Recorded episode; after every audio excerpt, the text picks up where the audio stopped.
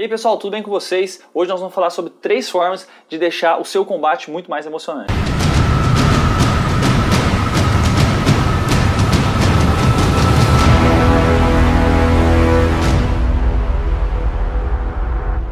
Combate precisa ser o ápice do seu jogo, é uma das partes que precisa ser emocionante e que precisa realmente fazer com que os, os players estejam envolvidos, prestando atenção, buscando estratégias, usando diferentes habilidades cada uma das vezes, tendo diferentes opções para poder usar e não simplesmente ficar jogando dado, ver se passa a defesa, dá o dano. Joga o dado, passa a defesa, dá o dano. Isso fica chato. Então eu preparei três formas de você tentar apimentar um pouco e colocar mais fluidez e mais coisas interessantes no seu combate. Primeira forma, você mudar, usar do ambiente. É lógico que você simplesmente pode botar um ambiente mais interessante, mas nem sempre dá para eles ficarem lutando em cima de um vulcão. Então o que, que você precisa fazer? colocar características do ambiente que sejam utilizáveis durante o combate. Então, nenhuma sala foi feita para ficar vazia. Ninguém mora numa sala vazia, um monstro lá esperando uma sala vazia, a pessoa entra lá e tem um combate. Então, você precisa ter coisas acontecendo nessa sala. É uma briga de taverna, o que que tem? Tem um candelabro que tem velas, aí eles podem acender uma arma que está com óleo e usar na batalha, ou o NPC pode fazer isso.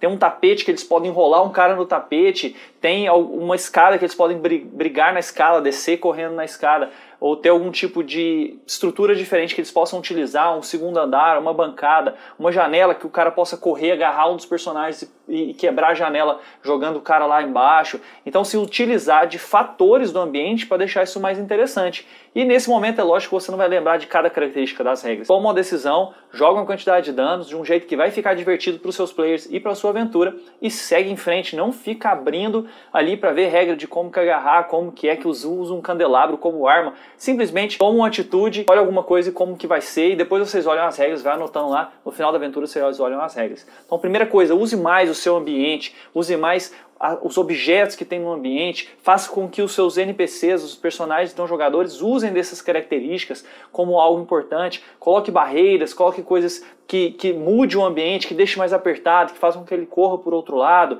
objetos que realmente façam sentido naquele local e que tragam uma diferença para o seu combate. Segundo ponto, mudar a motivação para o combate. O porquê que está acontecendo aquela disputa? No capítulo 9 da Queda de Forkland, existiu um combate em que o objetivo era não fazer barulho. Então ele era por baixo da mesa durante uma reunião de assassinos. Então o Caeiros ele ficava lutando com a outra personagem sem que pudesse deixar que os outros percebessem. Então gera uma tensão, uma coisa diferente. Eles têm que jogar performance ao mesmo tempo da questão do combate. Então traz um elemento que é bem diferente do que ele estava acostumado e ali a ideia é não fazer sons, tem um ambiente de interpretação, então o motivo do combate ele muda. Se você muda o porquê que as pessoas estão combatendo, é para não soar um alarme, não é necessariamente para sempre matar o outro, é para não soar um alarme, é para defender determinado item, é para não deixar entrar num portal. Então a motivação por trás daquele combate é um processo que pode ajudar bastante, principalmente se você coloca um tempo. Então você pode jogar um tempo e os PCs saberem que em 1D4, 1D6, 1D8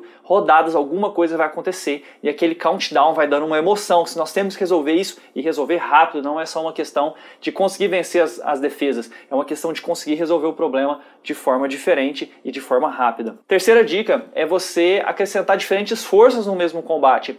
Isso aconteceu no, no capítulo putz, seis, sete, não lembro, em que eles saem da prisão do Devorador de Mentes e quando eles chegam no, numa biblioteca do templo, existem várias forças acontecendo ao mesmo tempo. E ali eu coloquei pelo menos quatro forças, ou cinco forças. Tinha os PCs que não sabiam o que estava acontecendo, tinha a princesa, tinha as pessoas que estavam querendo assaltar a princesa, tinha as pessoas que estavam querendo assassinar todo mundo, e tinha ainda alguns eh, que estavam escondidos e que eram membros da resistência que estavam atrás deles. Então, quando você tem várias forças acontecendo ao mesmo tempo, não fica claro em quem que você tem que bater, quem está contra quem, e isso pode deixar o combate bem mais interessante. Então, coloca alguém que quer defender, alguém que não sabe o que está acontecendo, coloca outras pessoas que influenciam no combate sem estarem direcionados necessariamente de lados opostos. Queria que você comentasse aí que tipo de coisa você faz no seu combate para deixar ele mais interessante.